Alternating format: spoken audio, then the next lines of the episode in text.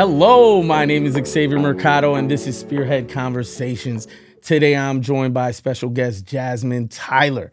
Jasmine Tyler is the Director of Community Engagement and Execution for the Iverson Classics, nationally known for some of the most brightest athletes in the nation coming all together. She is also the founder of Keep Your Head Up Society. Uh, as a breast cancer survivor, she's tr- trying to bring awareness and uh, her her ambition and her motivation and has been an inspiration for the past year that I've followed. Uh, I reached out, she agreed, so here we are. so without further ado, how you doing, Jasmine? I am blessed. I am blessed. I feel amazing Yeah, at where I'm at in my life. yeah, you man, you are. I will say this: you are one busy woman. Yes, I am. I have three children, so and we all have our own separate lives. So Yeah, yeah, It's it. Well, um, I even getting to this point. Just talks about how busy you are. I mean, you've been really a, a advocate for community here in Milwaukee, and that's that's one of the first things I've noticed about you. Um, I want to just give flowers where flowers are due, and just say thank you. Be- thank you. because this is what this city needs.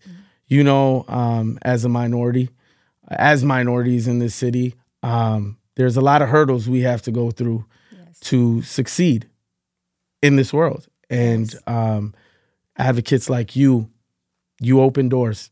You Thank let you. these these children see where they can take their potential. Mm-hmm.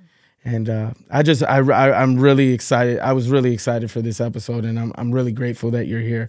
So um, I thank you for allowing me to utilize your platform Yeah. to speak as well. So it's mutual, and I'm proud because when you reached out, I don't think you had started it yet. yeah, it was it was in the mix. the yeah, beginning. Yeah. So to see that you actually went through with it um, was inspiring and it's dope. You Yeah. know, just to watch it transition into something to what it is now. for sure.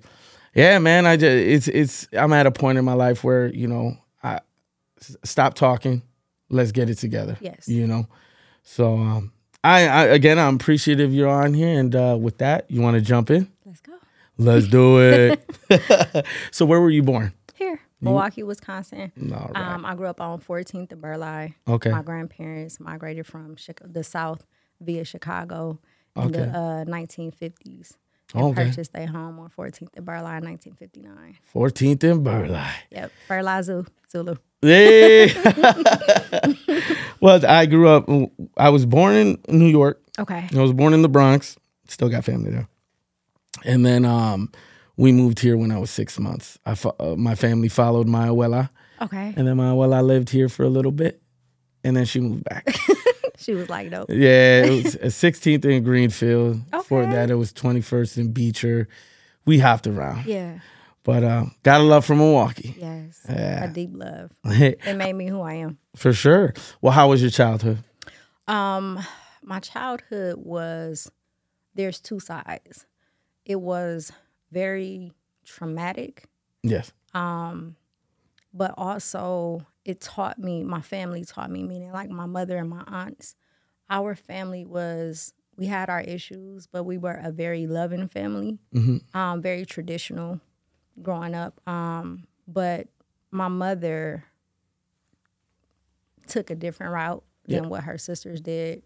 And in a result, I feel like she may have felt like she was on an island by herself, Yeah. which forced her to raise her children um, in environments that necessarily wasn't conducive, Okay. you know? Mhm. Um, but as I got older and became an adult, I learned to embrace that Yeah. um, I'm actually in the second phase of healing from sure. traumatic situations um, of me as a child. Yeah. Yep. I, I feel like that's very important. It is. You know, um, through these episodes that I've done, I've, I've, I've mentioned that my stepfather walked out. And for the longest, I held on to this. And I finally came to the realization of why am I talking about it? Yeah. How about you go out and get these answers? Yeah. So as of recently, I reached out and we've been talking and in, in a way to move forward because it's very important. Yeah. I don't come from the best. Uh, I, I won't say that my upbringing was bad, but Mm-hmm. you know, it, we had we definitely had our our barriers that, Yeah. that we climbed through. It was like, you know, like my mom's house and then his grandma's house, Yeah, you know, sure. and everybody in my family grew up at my grandmother's house. My aunt, um, who passed away, my auntie Netta, she didn't have any children, so she was like a second mother to us. Um, but for the most part, I try to hold on to the things that I recognize as making me who I am today Yeah, and I'm trying to let go of the tragic things mm-hmm. that happened um, so that I won't be constantly in defense mode mm-hmm. when I'm maneuvering throughout the world. Yeah. And it took me a while to recognize that mm-hmm. that I was always in survival mode, always in defense mode, Yeah. and I didn't realize it until I started to hear from others that I wasn't approachable per to say yeah, which I'm like, what? you know, like I'm probably one of the easiest person, you know, people to talk to. But it took me a while to really realize how messed up I was mm-hmm. based off of things that happened when I was younger. Well, good for you. You know what I mean? I, I think that's one of the bravest things us as humans we can do Yeah. is really confront Yes. confront traumas. Yep. Um, I I, I commend you because as I'm going through it right now too, and um, yeah, it's, it's, it's it, the weight that's being released from my shoulders. I know you can relate to this, but um, it, it's it's definitely I've come a long way. I have too. Um, and no one has ever asked me that in an interview, so I appreciate it. Yeah, And I was at first a little reluctant, and I'm going to be completely transparent in real time Yeah. because I feel like we are in a point in the world where we have to allow others to hear our testimonies so that they can fully understand how we got to where we are, right? So at five, we stayed on 16th and Keefe and we got robbed. Mm-hmm. And I woke up at five with a gun pointed in my face. Oh so God. from that incident, I've never been able to get a good night's sleep at night. for sure. And it's always been traumatic, Mm-hmm. especially when you have children. It's like, I couldn't imagine my six year old going through Oh, that, right? man. By the time I got to nine, I was molested. Oh my gosh. By the time I hit 14, I started to uh, smoke. I was smoking weed Mm-hmm. heavily, in which now I know was a coping mechanism or For so. sure. Um, and I got pregnant at 18 and had two children by 20. And even though I was young, I always had like my own house, car, job, stuff like Yeah. that. I was very self sufficient. But um, I didn't realize until now how much I had been through. And I've learned to give myself grace, Yeah. which I feel like is extremely important. Well, I, I gotta say, thank you for being an inspiration. I mean, that, not not many people could could come out and just say that. Yeah. You know, And I've never said it publicly. hey, eh, eh, eh, like, but that the bravery within that, Mm-hmm. the transparency, the, the people do need to hear these testimonies. This is part reason why I've created a platform like this because there's so many beautiful souls within this this city yes. that I feel are overlooked Yep. and not given a chance. Um, one of my biggest things for here is integrating all the ethnicities that make Milwaukee Milwaukee Yes. you know and, and, through that it's it's trying to tap in to our core because i mean i always i bring this up more than once when them bucks went to the championship Listen, you seen milwaukee at its that is true itself. you Okay. seen what that deer district looked like Yes. and and for the first time in so many decades you've seen the unity and the and the power of our city and i you know creating the platform i wanted to tap into that Yeah. I wanted to bring that together. So thank you for for for going into that. That's as brave as can be, and I I really commend that. As a child, Mm-hmm. now you you went through these these these trials. Right. We got through these hurdles. Yep. What were things that took your mind off of the the daily struggles you went through? My dreams. Yeah, my dreams is literally what kept me alive. Mhm. Um, don't get me wrong, through the trauma, there was a lot of happy moments as a child. Um, primarily because where we grew up at on Burleigh, it was a community. So the families that lived on the block had been there for since the 50s with our family. So we we were one big community, right? Yeah. Um, but I learned at an early age in second grade to utilize my dreams as an scapegoat, Yeah. you know, to just dive so deep into them to where my reality was not my reality. hmm And that's a gift and a curse because when you're young, it gets you through. But when you become an adult, you don't realize Yeah. that it's time to snap out of it For sure. to a certain degree. But the, the dreams is what kept me moving and kept me going. And I'm glad I never gave up because I'm accomplishing them now. Oh, you to me, you you copy time, general, you name it. Like I've seen I've seen you over this past year. Like I said, I've been following and and just the the, the mentality that you you you bring in it, it just it's been amplified through the accomplishments you've had just within the year that I've been following. Yeah. So um it it, it says a lot. Um music was a big thing for you It growing up. So I actually started before music. I started poetry in second grade. That's how I got on the music. I love. Um, there was my older cousin. We call her. Her name is Jasmine too, but we call her Big Jazz. Um, she would go into her house. She would have every word of poster on her wall. Um, the first rap group I was introduced to as a child was Bone Thugs-n-Harmony. All day. Um, then followed by Tupac Shakur. yes. MC Lyte. You know, like she was a huge hip hop head. And although I didn't know then and there that I wanted to rap, um, it was, you know, the start of something brewing inside of me. And I remember going to school. I went to Hartford Elementary um, by UWM. And I remember going to school and my teacher assistant, Dr. Pugh, um, she was my favorite. She was like, I'm going to put you in the African American show for Black History Month Yeah. and we're gonna have you do a poem. So my mom went and got the African material and bought my mirror, everything I needed. Get it. And she called Miss uh, Mattie Belle Woods, Mm. uh, rest in peace. And she put me on the front page of the Milwaukee Courier in 1990. I'ma just say- Look at her. Look at her. I'm not gonna say the year, but just Yeah. know it was in the 90s. um, so I think as a child, seeing my face on the newspaper was like, I wasn't super excited, but it was different. yeah.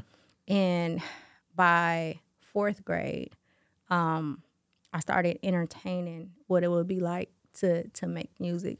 Although I didn't dive into it until later on in middle school because I started basketball after the poetry Yeah. and I dug deep into the sports world. Yeah. Yeah. How long did you do basketball for? Um, I started in fifth grade. Um, I didn't stop until maybe tenth grade. Okay. Um, and even then, I didn't stop. It was just so I started the poetry, um, started basketball in fifth grade. I was actually standing in my aunt's kitchen, and Iverson was playing. That was Yeah, oh, his yeah. rookie year. Good old AI. The crossover. when I seen him, it was like I was I've never seen nothing like that before. And I'm a child, you know, Mm-hmm. so my intentions are pure. It's it's nothing other than this man looks like a superhero Yeah. running up and down the court. Followed by that year, Sheryl Swoopes Okay. made yeah. her way into the industry, into the sports. And that's when it was a realization that I could do what he did because now I see that a woman is doing it, right? Yeah. That's right. So I played basketball at Hartford fifth grade, and I put in an application for Samuel Morse Middle School, which was for the gifted and talented, and I got accepted. Mm-hmm. And when I got there, they didn't have a girls basketball team. Wow. So I felt like, well, first I have to back up. I have to shout out my cousin April because she used to take me to the Journey House in elementary school on the mm-hmm. south side to Okay. play basketball. And I would wake up every morning in the summer to teach myself how to walk the ball because I wanted to have the handles like Iverson. Isn't I that- wanted to be the only. Isn't that girl. crazy? It was it, it was Iverson and T Mac for me. I love before Iverson it was Penny Hardaway. Penny. But that was really because of his shoes. You know, it was like the flyest kicks back Yeah. then, right? Um, I got a funny story about Penny shoes. That I got my hands on some size uh, nines back in 2007, and and you They know was too big. pennies. Yeah, they were definitely too big. I'm a size at the time. I was a size seven. Children feet, oh my gosh. and I wore them. You I would wear them, and I thought I was super cool. And it was just like, no, What are you stop. doing? Hey, what are you doing? But um, yeah. So ba- they didn't have a basketball team, Mm-hmm. so I joined the chess club, and I was just intrigued by you know the mentality you had to have in order to play chess. Mm-hmm. Um, by seventh grade, still no basketball team. Although I was playing outside of school, my dream was just to play for a school, Mm-hmm. For but sure. it wasn't happening, and I was becoming frustrated. So I started to find other things to um to do. Fulfill that. Fulfill Exactly. that. That want. Yeah. and music came up. So it was I seen Sherrod Sloan's, Oki, and George. They were all rapping at Yeah. the lunch table, beating on the table, rapping Yeah. seventh grade.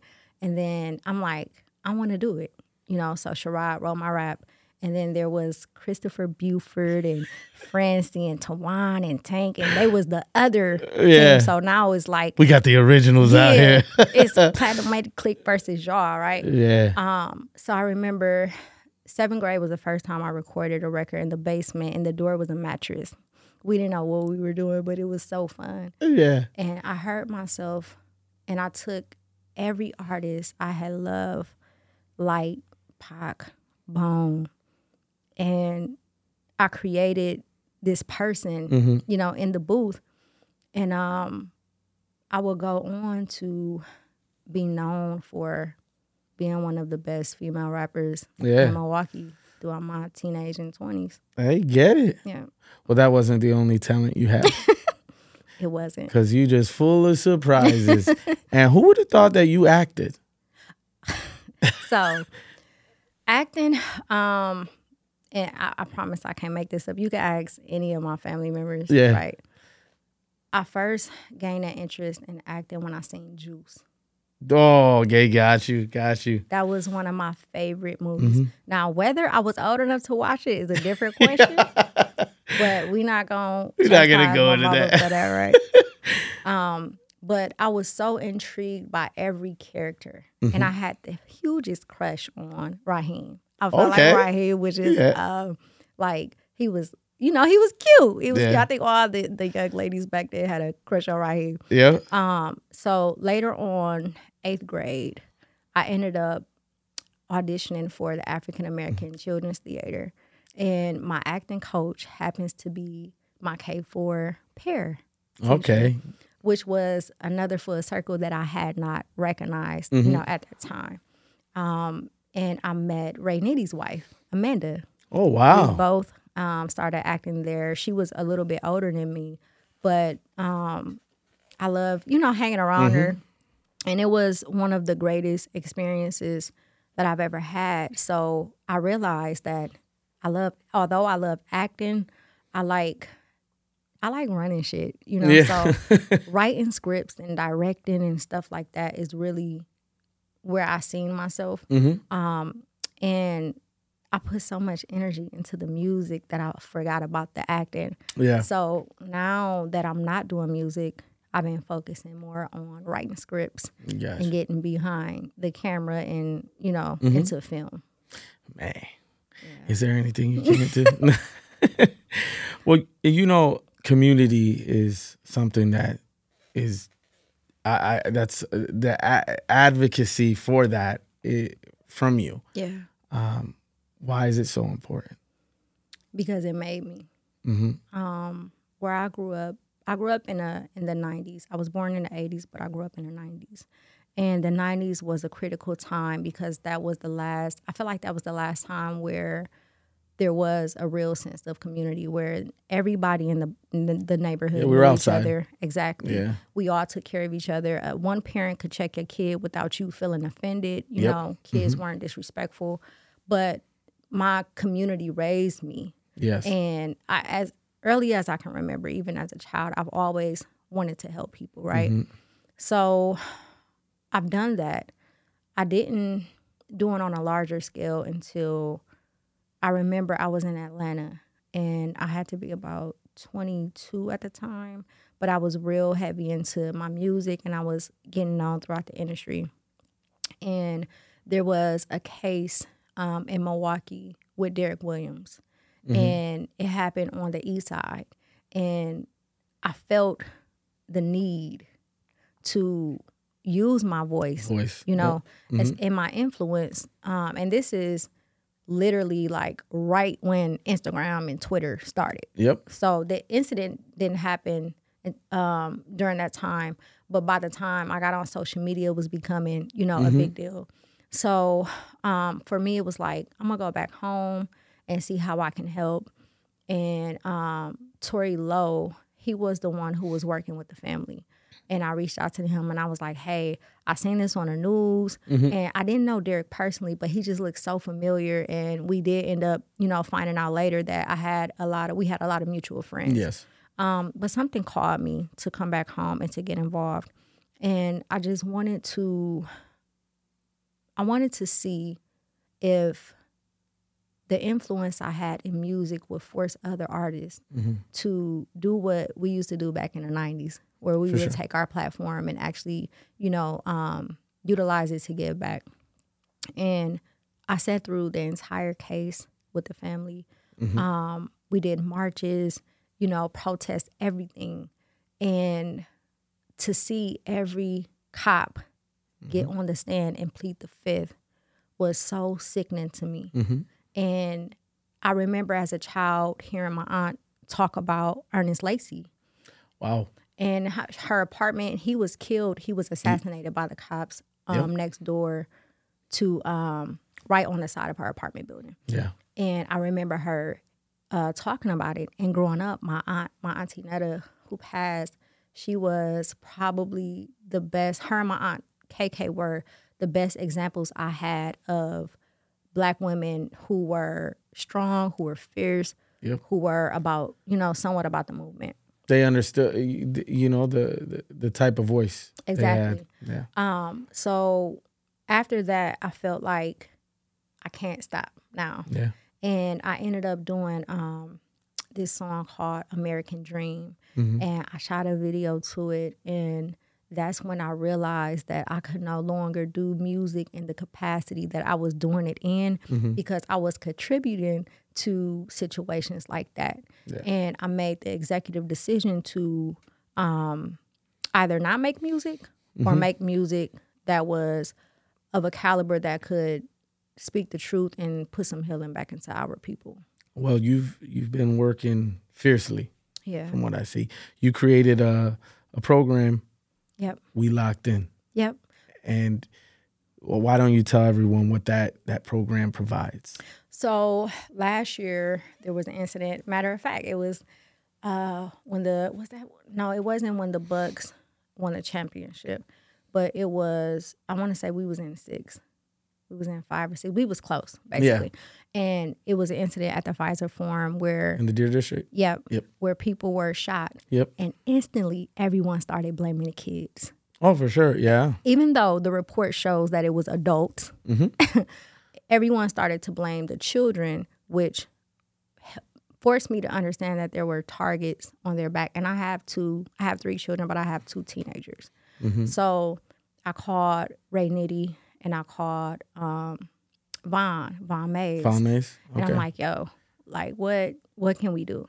So I ended up calling Chevy, the mayor, uh, Mayor Johnson Cavalier. Yeah. and he i was like we have to do something you know so he issued a curfew but i'm like we have to do more so me vaughn me and vaughn sat down and talked about some things and vaughn actually came up with the lock-in program years back he tried to implement it and um, you know certain people and organizations would take his ideas and stuff like that. So it was a mutual contribution from all three of us. Um, so we sat down and had some conversations. We started raising funds just from the community because we wanted it to be community based you know? Anytime us as a people put money into something Yes. We we feel like we're included. We're so I felt yeah, like that that invested, was yeah. exactly. I felt like that was important to have the community contribute because then they'll have you know a say so and like you said Mm-hmm. they'll be more invested. So um, shout out to Kevin Newell.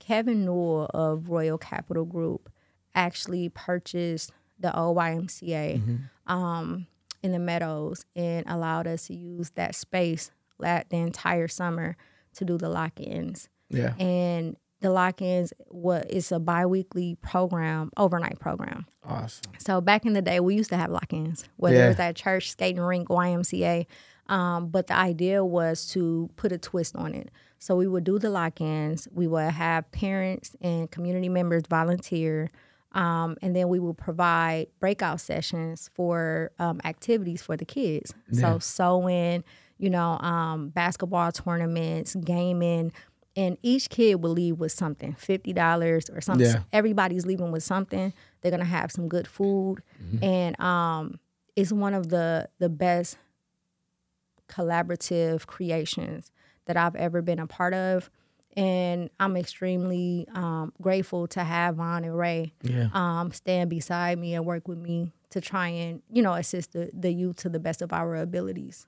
Well, this is what I'm gonna do. You guys, good for you. I mean, God bless y'all. Because, Yeah. you know, again, we have the next phase of life coming, being raised right now, man. What are through through these past three years of COVID and and all this confusion? yes It's it's it's programs like this that become a safe haven for these children yep who don't have nothing and, to and nothing. Yeah. and we and we've managed to get the youth that nobody else want to deals with right so they talk so bad about the kids that's yeah. you know they're unreachable they don't mm-hmm. listen and we've never had an issue Yeah, no, ever, you know? because you because you're able to understand. They feel that you're the understanding is there. exactly You know exactly what they're going through, Yeah. and I, I, you know, with our education system, not to to beat down on it. A lot of these teachers question why can I can I reach our stu- the student? yep It's your approach, and you're not relatable and you're not relatable. exactly Well, becoming the change you want to see is a big thing. And for you, um, that became something purposeful. yes You ran as for alderwoman of District 9 here, here in Milwaukee. yep Um, you're a mother of three. Yes. So I can only understand from that standpoint, you know, it's it's ultimately you wanting to bring a community together for, Mm-hmm. for your children and the children in the city yes um, go more into detail with what brought you to that decision.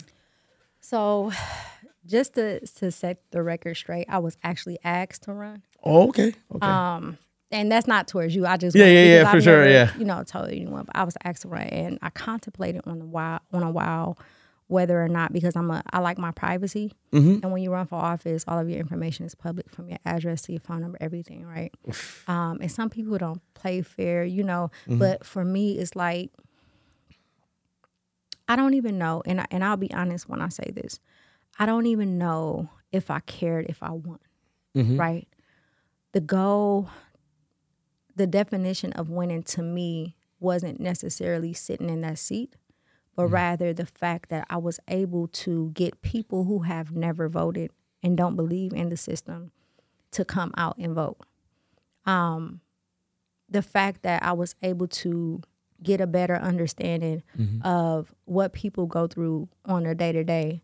Um, and to be clear, we had already been working in that district with the lock ins. Yeah. Um, although I, I did not have any intentions on running during the startup of the lock-ins, um, I did feel feel great about being back in that community when I was running because I understood the dire need of the circumstances circumstances surrounding that particular district. There was a youth prison Okay. that was coming and still is. Um, there were a lot of elderly people who were dealing with the um, issues with the stolen cars. Um, it was just like a forgotten zone. All of the resources were pulled, yeah. and because I I've worked in politics before and I've worked for an elected official before, um, I know that a lot of resources at the city are limited. Yeah. And I felt like I could utilize my network and my resources to bring some great things to the city. But going back to what I originally originally said in the beginning, Mm-hmm. um, for me it was more so pulling people together to accomplish a bigger goal. Yeah.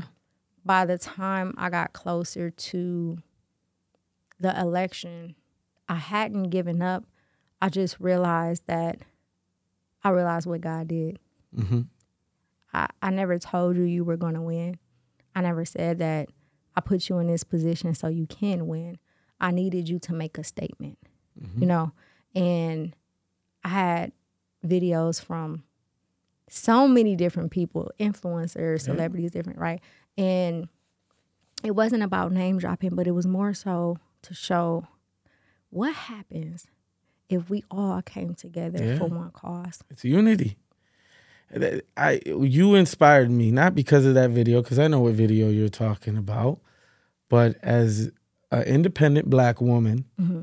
going against the odds of a, a system that's already in place Come on now. that don't invite outside noise. Yes. And that's why I not to cut you off, but that's why I didn't want to win because I didn't want to compromise. Yeah. You know? It, it, it that that is from what I seen. I even changed my profile for your little Yeah, I appreciate that. You know the banner. Yeah. Uh, I changed my profile the night of the election or the day of the election, Mm-hmm. um, and and that that inspired me. You that. taking a stand like that. I you know around the time I was in connection with Nitty, Mm-hmm. so uh, there was many channels of Yeah. knowing who you were, and and I felt like you did bring that. You- you, did bring a sense of unity because it even pulled me into it. You know, like it's what can the statement that could be said Mhm. if we all just they could call our city small, but it really isn't. And I'd be telling people this: we are not a small city. We are numbers, Yes. and just understanding the the volume of the impact we can have. yes. What do you think from that experience you took from the most? First and foremost, um, I'm one hell of a hustler. Yeah. You know? Yeah. and and that started at a young age when I started braiding hair, and that's when I knew that I can do anything, right? Mhm. But um, the fact that I could get up, go to work, run for office, take care of three children by myself, take care of myself, help my parents, um, and still be there for the community Yeah. on top of the projects that I had working on. Yeah. Um, I felt like there's nothing I couldn't do. You know, I, I stress, yes, I was tired a lot, Mhm. but I needed it. I needed it so that I wouldn't be comfortable. Yes. I needed to get back to a state of boots on the ground in grind mode Yeah. um, so that I can always remind myself that nothing is going to come, you know, easy. For sure. And I also took away our people are so intelligent and they confuse them not voting with mm-hmm. not caring, but mm-hmm. rather the fact is they understand much more than what Yep. people think and reminded me to understand that there are certain systems like you said in place In place. that we will never be a part of hmm and that you're running into a brick wall because the system is in place and is set up to work the way that it's working. Yeah. So we can't dismantle something that is working the way that it's supposed to be working, mm-hmm. but rather we have to figure out how to maneuver through it and work together. Yeah. And I think that me being who I am and coming from where I come from, there were a lot of people who was talking shit, of course, because they've never seen somebody like me mm-hmm. run for office, right? Yeah. Um, but then there were people who were like, yo, you really did it. yeah. Like, you really got out there and ran. At the ending of the day, Jasmine, you stood for something. yeah. And I think that is an accomplishment in itself. You did it by yourself. Yes. uh, when I say by yourself, you took you you you took that stance, Mm-hmm. and through that, a whole community backed you. Yes. Don't don't think that there weren't people out there that voted for you. You oh, know oh what yeah, I mean? You knew. I know it was, and You I was like, was. when I see and and for context purposes, it was a special election, Yes. meaning that we only had a certain amount of you know time. But for me, when I seen the numbers, I was like, I didn't care that I didn't win. I was just like, yo, You did. these amount of people actually, you Yeah. know, voted for me and believed in me, and I hopped in a race late. yeah. Like there was people who had been running since July Mm-hmm. and elections were in February. I didn't hop in until December. Yeah. Oh, So I did that in 2 months. You know, bravo, man. Like- bravo, man. I'm like, yo, man. but there were times where I would Yeah. It was one time in particular I was laying in my bed and I was like, you really done did it now. Yeah. You really done hyped your ass up to run for office. And now you got everything out, right? Your address. And it was, I was freaking out because I've been such a private person. Like, I'm not the person that people come to my house. I just always been like that, unless it's my children's um, friends. Like, I'm the one that always go over my family's and friend and friends' house. So the thought of people knowing and having access to like my whereabouts and me getting random mail, you know, um, it was it was creepy Yeah. me. And I've learned that I will never do it again because I I truly um I truly love my privacy, but most importantly, um, I don't need a seat Yeah. at that table to help my people That's right. You don't need to sit at that table to know the impact you make in the community. at all. And, and with man, that right there says everything. I think with you, um, and just the the research I've done, Mhm.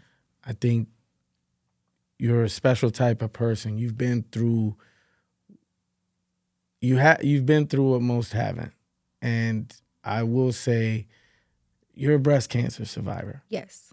And with that, you created a fo- uh, a foundation. Uh, keep your head up. Mhm. Society. Mhm. Um, first, take me through what it was like for you Yeah. when you received that news, Yeah. And what led through the journey of during that duration to form the foundation you have now. So let's see. Um tomorrow is actually five years of me being in remission, which is God bless you. coincidentally the last Yeah. day of breast cancer awareness month. Um, but it was initially it was hard because my aunt had had our favorite auntie. No slight to my other aunties. let me say that. They go see have it. to gonna find, be- yeah, I have to find another word to use. But the reason why I say that is because she was like a mother to all of us. Yeah. But my auntie had passed um, unexpectedly from cancer the year prior. Okay. So my family was had not grieved yet over that fully. And my son at the time was like 11 and he was like, "Mom, are you going to pass away? Are you going to die like Auntie Netta?" And Ah, it hit me so hard because I could not imagine like not being, you know, around for my children. And then my cousin Quisha, God rest her soul, was actually diagnosed the same time as me, but she didn't make it. I'm sorry to hear that. So it was a uphill battle because I had to and I and I don't use the word survivor anymore because I don't want people to feel like because their loved ones didn't make it that they aren't survivors survivors, you know. Mm, So now I say I'm a, a cancer fighter um, because I fought my way through yeah. and we all fought our way through. It's just um, you know, God chose a different path. Yeah. Um, but when I was told that news, I was so stuck. Mhm. Meaning, so I was married for five years to my children's dad, who I've known since I was in since I was five years old, Mhm. and we have been we got married young, to be fair, but we have been through so much, and I literally taught myself how not to cry. So when I got the news, I wasn't in a mode of like just crying hysterically. I was like, okay, how the fuck I'm gonna beat this?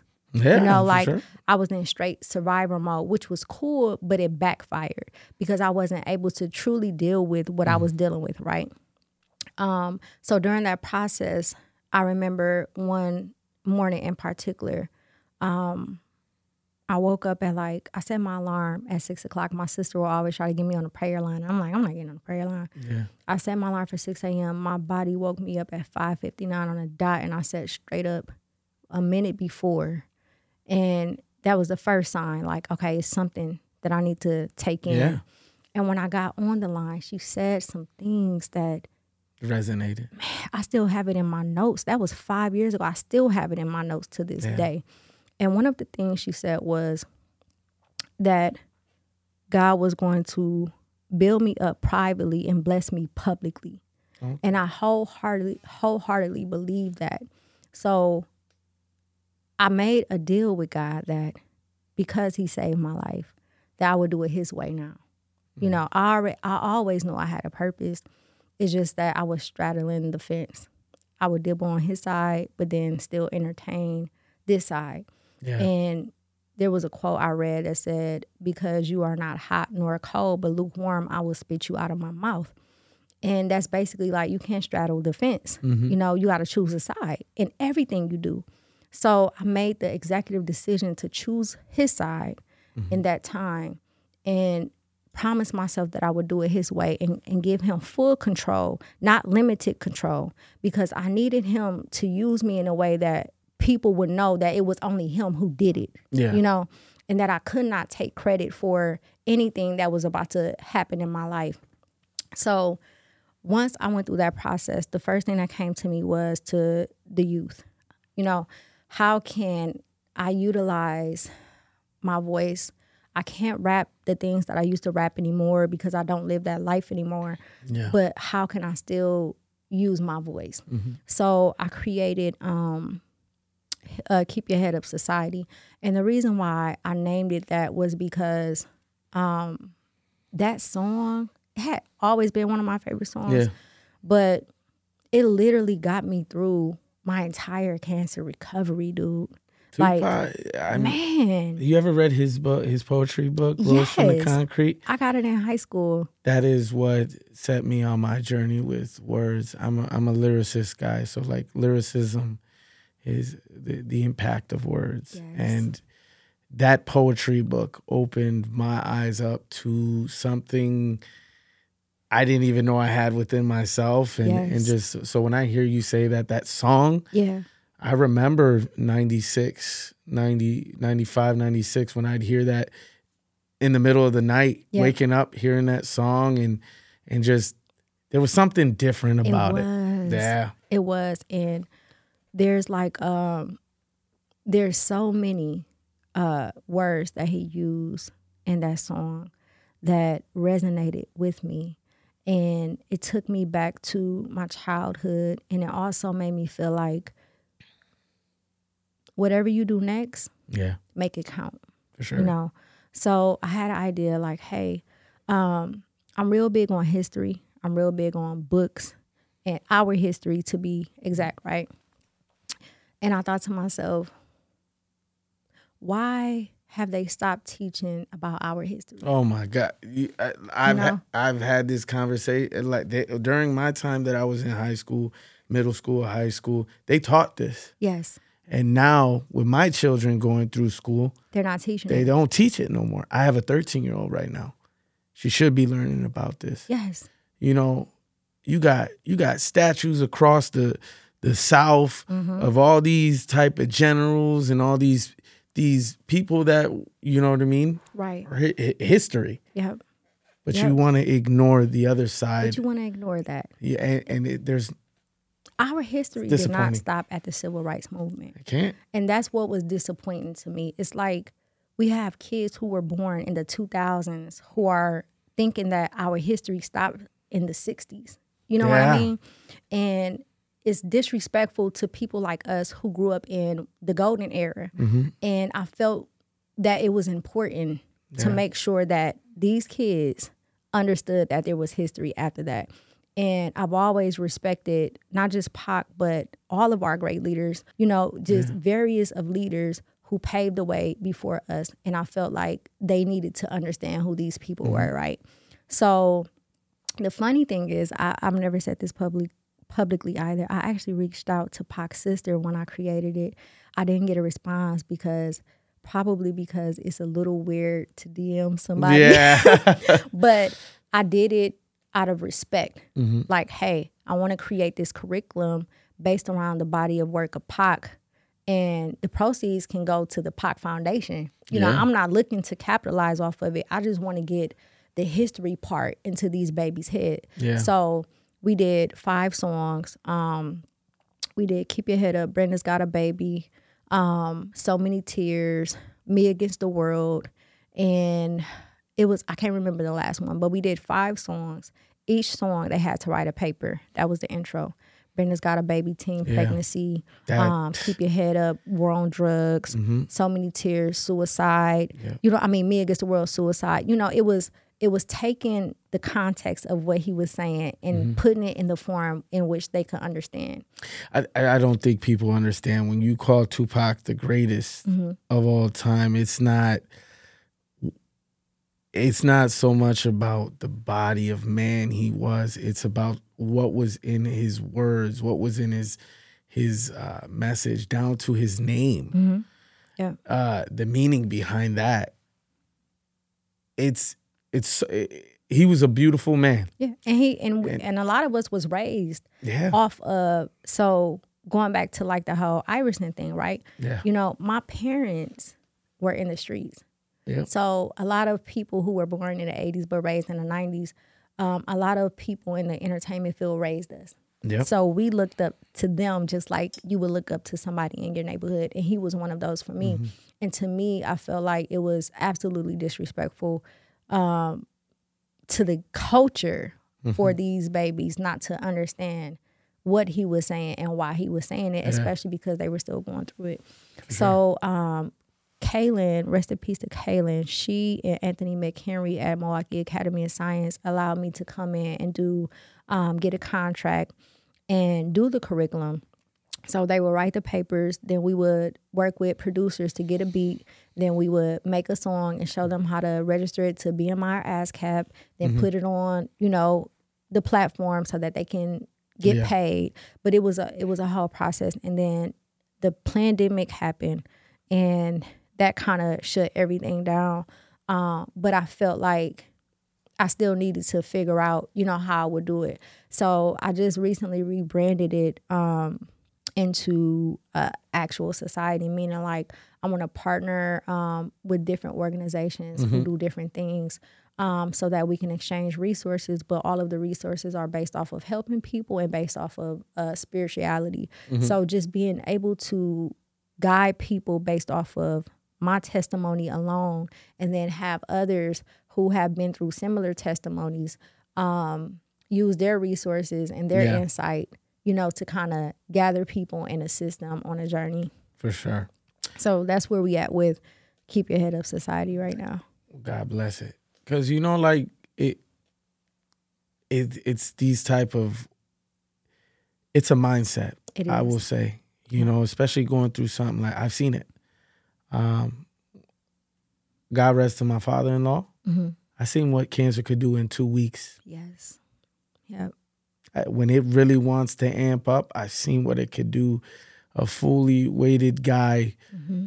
Um, I won't go too deep into it, Yeah. but the how aggressive Mhm. it can be. it was like that with my aunt she had pancreatic cancer she got down to 60 pounds Yeah, and the strongest woman i know one of them yeah, literally to see her so vulnerable yeah. you know so that that moment and and i say this to say during my recovery so many things was revealed to me in, in prayer Mm-hmm. and once i came out of recovery i felt lonely Yeah, and it wasn't until maybe a year ago when i realized that I, i'm not lonely i'm just set apart Mhm. and that people love to say i'm a child i'm walking his path i'm doing his will not knowing that is hard it is. it's a hard job so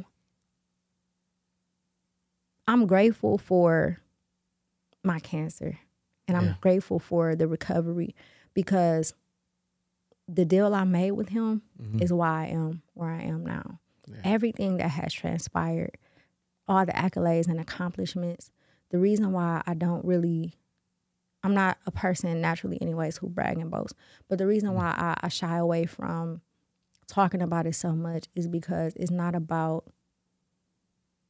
the people that you see me with, Yeah. it's about the journey that God took me on. Mhm. And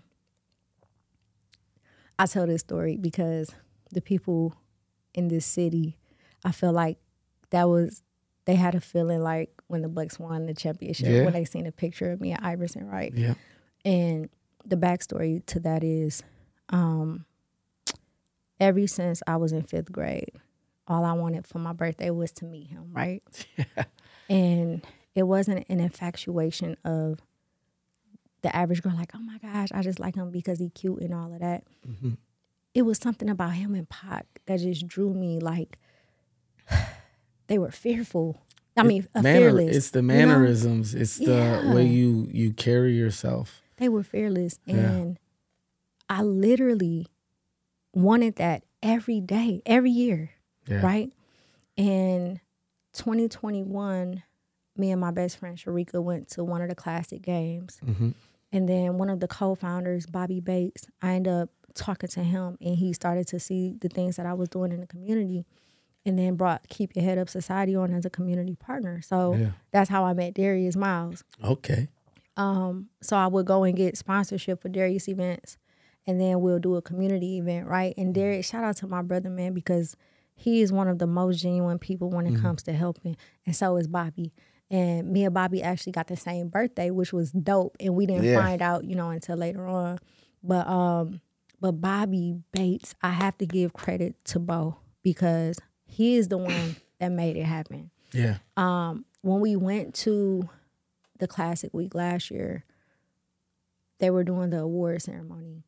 And when he got up there, he was like, you know, the people that's underlooked, I'm tired of it. And da da da. And this young lady, she just got sponsorship for 200 kids to, and I looked to the people that was sitting next to me. And I was like, is he talking about me? Right? Yeah.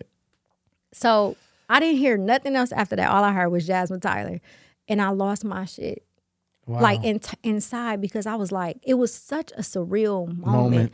that nobody around me could ever understand because they was not with me during the times Mhm. when I, I felt like I didn't know if my dreams would come true, you Yeah. know, or not even just with it being that one specific person, but just to dream and have it come true, period, right? Yeah. So when I got the award and I got off the stage, Chuck Iverson came up and he was like, "Where your where your phone at? Let's take a picture." And we took a picture and he was like, "People like us, we don't give up. Yeah. Like nothing we do give up." And that was the first time I spoke in front of people I didn't know and I told my entire story. And for the first time in my life, I wasn't in the past or the future. I was in that moment. Present. Yeah. And I remember the year before I seen them there. I was like, "You didn't get a picture all this time, man." Da, da, da. And I was like, "I'm gonna see him again." I don't. I didn't know that. I just mm-hmm. felt it. So when I posted it, when I posted the picture, some people who don't know me will, or even with the whole Iverson Classic thing, they they would take it like some Yeah. would take it like, "Oh, I have to attach myself to this because it's him," and mm-hmm. da da da. No, you have no idea Yeah. what it means for your dreams to come true, mm-hmm. right? Yeah. And in that moment, when the city seen it, I felt like I made other people, even adults, feel like their dreams could come true, Yeah. Okay.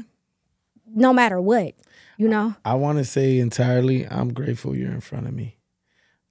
I, I, I don't think words do justice when I say I've been following. Mhm. You know, and the accomplishments I've seen you go through. Because in the same light, I want to bring change to this city. Yeah. I want to unify all these stories. What you represent in my eyes is you're a leader, Mhm. you're fierce, and you are someone that is great.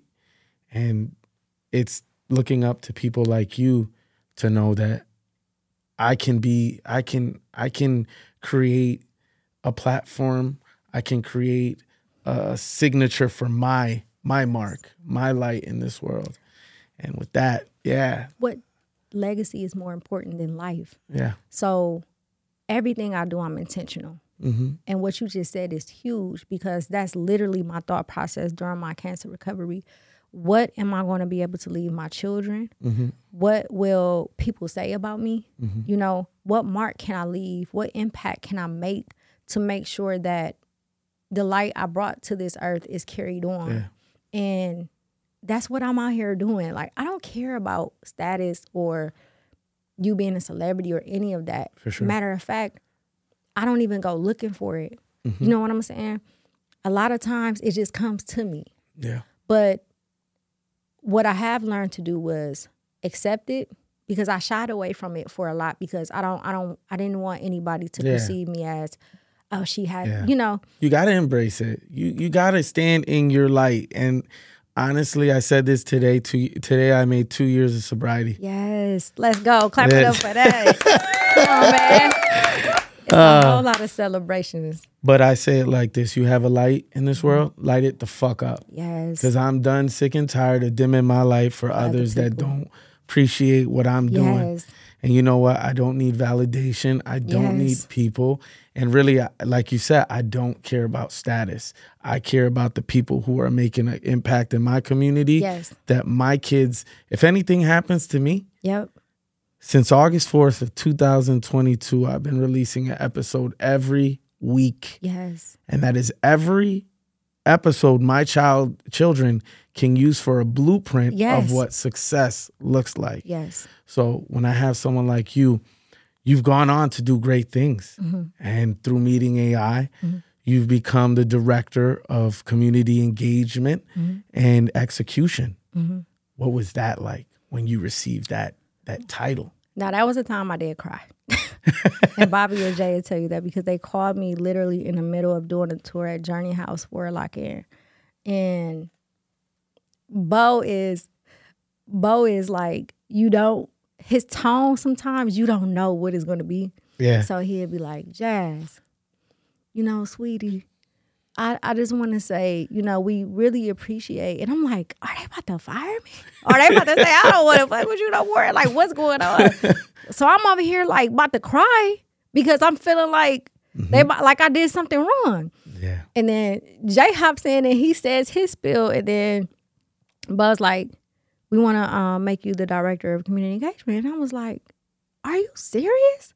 You know, like for real? And he was like, yeah. And I, and I cried. I cried because I think that was like the first time I really felt like, like I, it take a minute for stuff to process with me when I reach a goal because I'm I'm running and running that I don't even pay attention to the fact that I'm almost at the goal. And sometimes I don't even have a goal. It's just I'm just doing the work. Yeah. So when someone, not that I have to be recognized, but when someone recognizes your work, Yeah. it feel it's a different feeling. And the reason why I was happy wasn't just because of that title, but because I know that Bobby is invested into these kids just as much mm-hmm. as I am. And that's what I was most excited about That's because beautiful. he gets it. You know, he he mm-hmm. understands. He has his own story, but he understands the important the importance of giving back to the youth and making sure that and being one of the only all-American game that do it authentically Yeah. and really go to the trenches, not for show, Yeah. not to say, oh, we gave to this foundation, but no, you got Darius at the shelter cooking food with the staff and handing it out. Yeah. You know what I mean? You have Bobby going to um, a facility with children from the state and giving them shoes and clothes, you know, and just buying breakfast and spending time with them. And it's like, this is what the work is all about, right? Yeah. So um I'm I'm just grateful that God used people to use me. Yeah. Not misuse me, but to use me, Yeah. you know. Who do you who do you think have been mentors and influences that have guided you uh, not only to get to this moment, but in the moment you're in right now? One, the first person that came to my head is Ray Nitty. Nitty. And I met Nitty in 09. I was actually the first female on his label in 2010. Oh wow.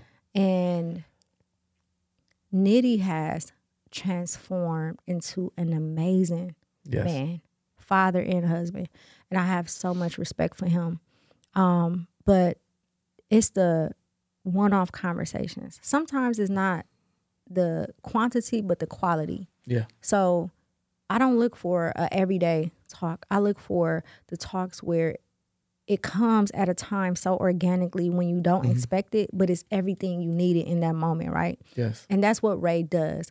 Like he'll send, it could be a text like, keep going, man. I'm proud of you. Or just instilling in me that I'm going on the right direction because he is a person who know me to be who I used to be years ago. Yes. So I think the benefit in the music piece too is that people have actually watched me grow up because I got on the scene at 15 here. So they actually had the ability to watch me grow up.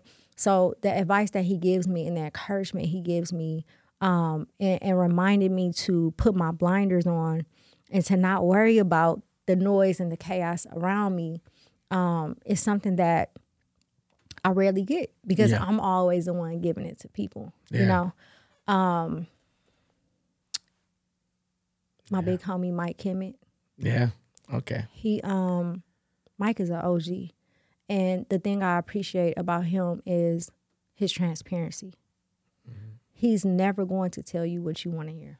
You need to appreciate people like that because there's a thin line between structured criticism and and and honestly negativity because I, I man there's some people that you know if you i can't understand structured cri- criticism but if you're starting every conversation on a negative note with me Yeah, I can't do it. can't do it because your energy is not coming from a, a place of love and Yeah. peace, you know. And the last two is my best friend, Shanika Bella. She uh she's an artist, a rap artist here. Um, me and Shanika started rapping together at eighth grade, yeah and she has never judged me, no mm-hmm. matter what decision I make. She has never judged me. She has been nothing but understanding and an open ear. And I think that is so important in friendships and relationships mm-hmm. because some you have to know when to your friend needs you to listen and not give advice. Yeah. You know, and she's done that our entire friendship. Like it's so it feels so good to know that I have one person I can call about anything in my life you need that and know that she's gonna hold me accountable, but she's gonna ride for me mm-hmm. and she's going to uplift me in a way that nobody else can. it holds the foundation it, it brings you back to the foundation of- Yes. And she does that. She always I call it back to the basics. yeah When Jasmine Tyler, you know, is like talking and she like she bring me back to the little girl on 14th of Burleigh. yeah And you need that. You, need know, that. you need it. Um, and last, my father. okay my father, I'm I'm extremely proud of the man that he has become. And he had a life that I didn't know about until a few years back as far as some of the things he endured. Um, but every day, whether it's Bible scriptures, whether it's me helping him with his sermon to preach on Sunday, whether it's whatever, my dad, I could talk to him about anything, you know, and he not gonna give me the runaround. He gonna spit it to me straight, mm-hmm. you know, and that's important because I didn't always have that when I was younger with him. So it's coming. I've learned to accept that the things you need may not always be there from the beginning, but they will be there when you need it the most. yes And for me, right now, I need my father more than I've ever need, and he's been there for me in a way that he has never been before, and I'm I'm grateful for that. Well, it's God bless all those people you named. I I met Ray Nitty and we interviewed and um what Dope. That man it's just he's inspirational. Um there was a touching moment towards the ending of the interview where he started talking about our youth Yeah. and it really it got emotional. Yeah. And to show that type. So I, I just want to say that with him, he really touched a chord with me Mm-hmm. and the respect that I have for him. Um, where do you see yourself in the next five years? I'm I'm gonna try to answer this the best that I can. And I say that because I've learned to set goals, but not really. Because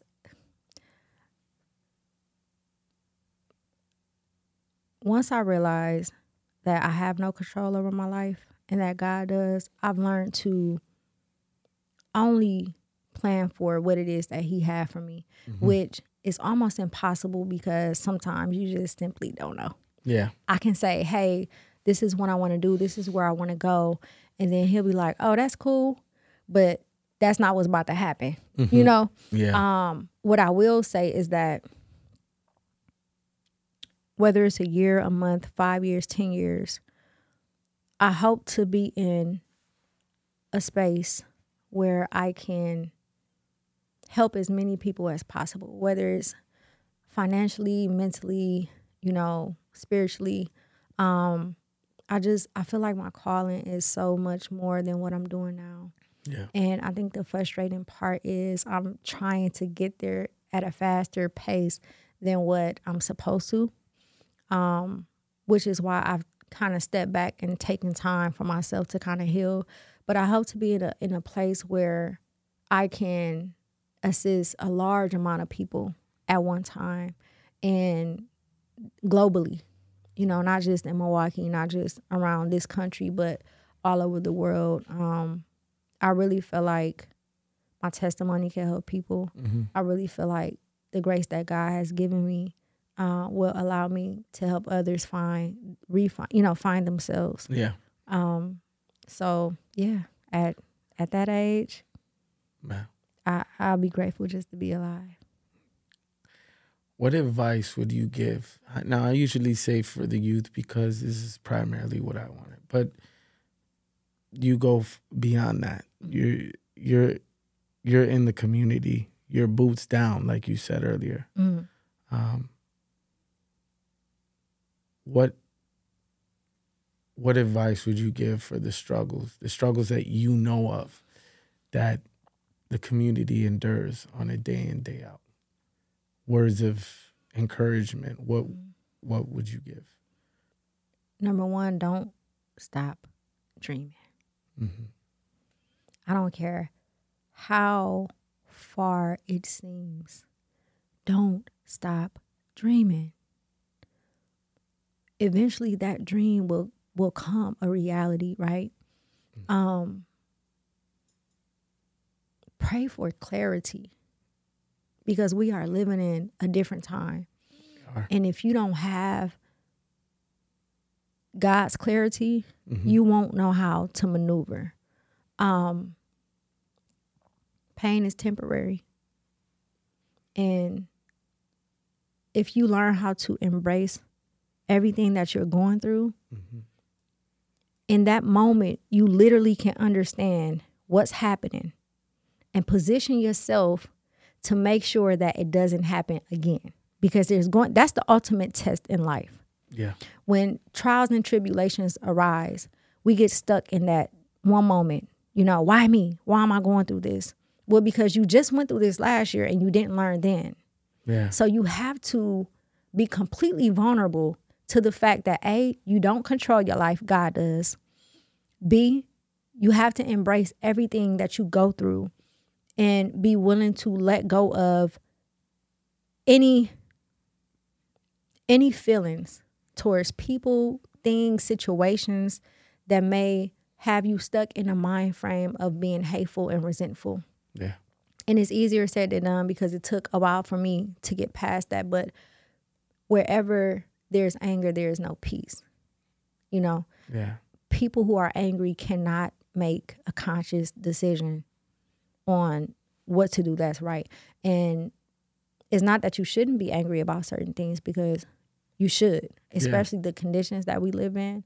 But don't wait until you spiral out of, out of control mentally Yeah. um, before you seek help. Don't wait until it's your child who is out here, you know, dead Yeah. in the streets before you get active. For sure. Don't wait until the last minute to do something. You know, um, have compassion for your brothers and sisters and be understanding, and not not just in a subjective way, but rather the fact that what happened to us as a people is so large that we can't even begin to fully break down and understand how much work and how many years was put into making us live in the conditions that we live in. Yeah. So when you see your brothers and sisters out here acting a fool or they're going through something, understand that nine times out of 10, they don't even realize They don't what yeah. they're doing because they have completely conformed to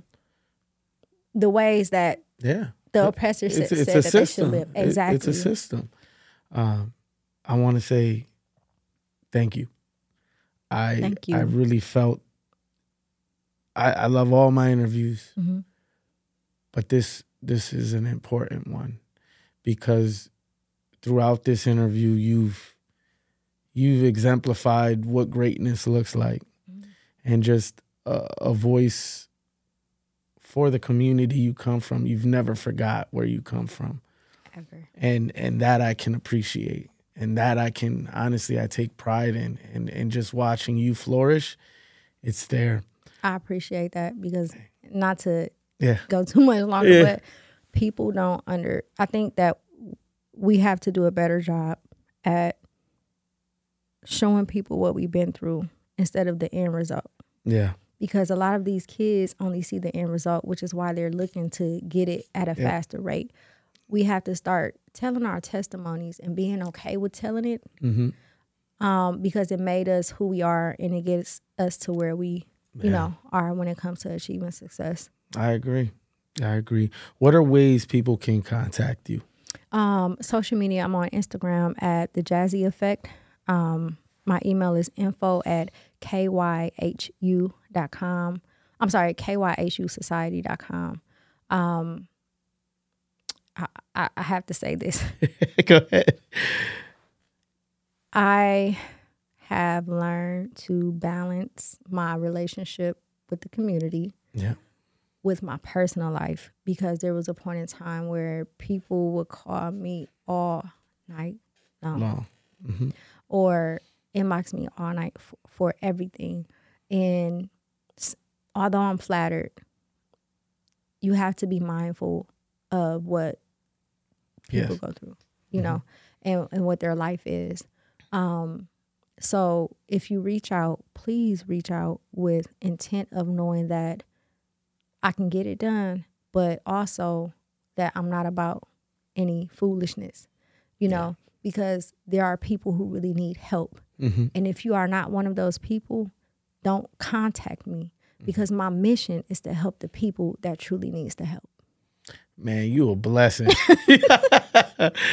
but I, I want to say thank you um, it has been an honor a pleasure um, conversating with you and I just want you to know I respect you I'm a fan of your work I in any way reach out to me in any way I can help you move messages Yes. um, these are what platforms are made for Yeah. um, Same here. And I'm yeah, proud of you. yeah thank you For real. um, you know this is we as a city need to unite. Hmm we need to understand. It don't matter what background you come from. Yep. we all can understand how to be there for each other. Yes. so um with that being said thank you again. Spearhead out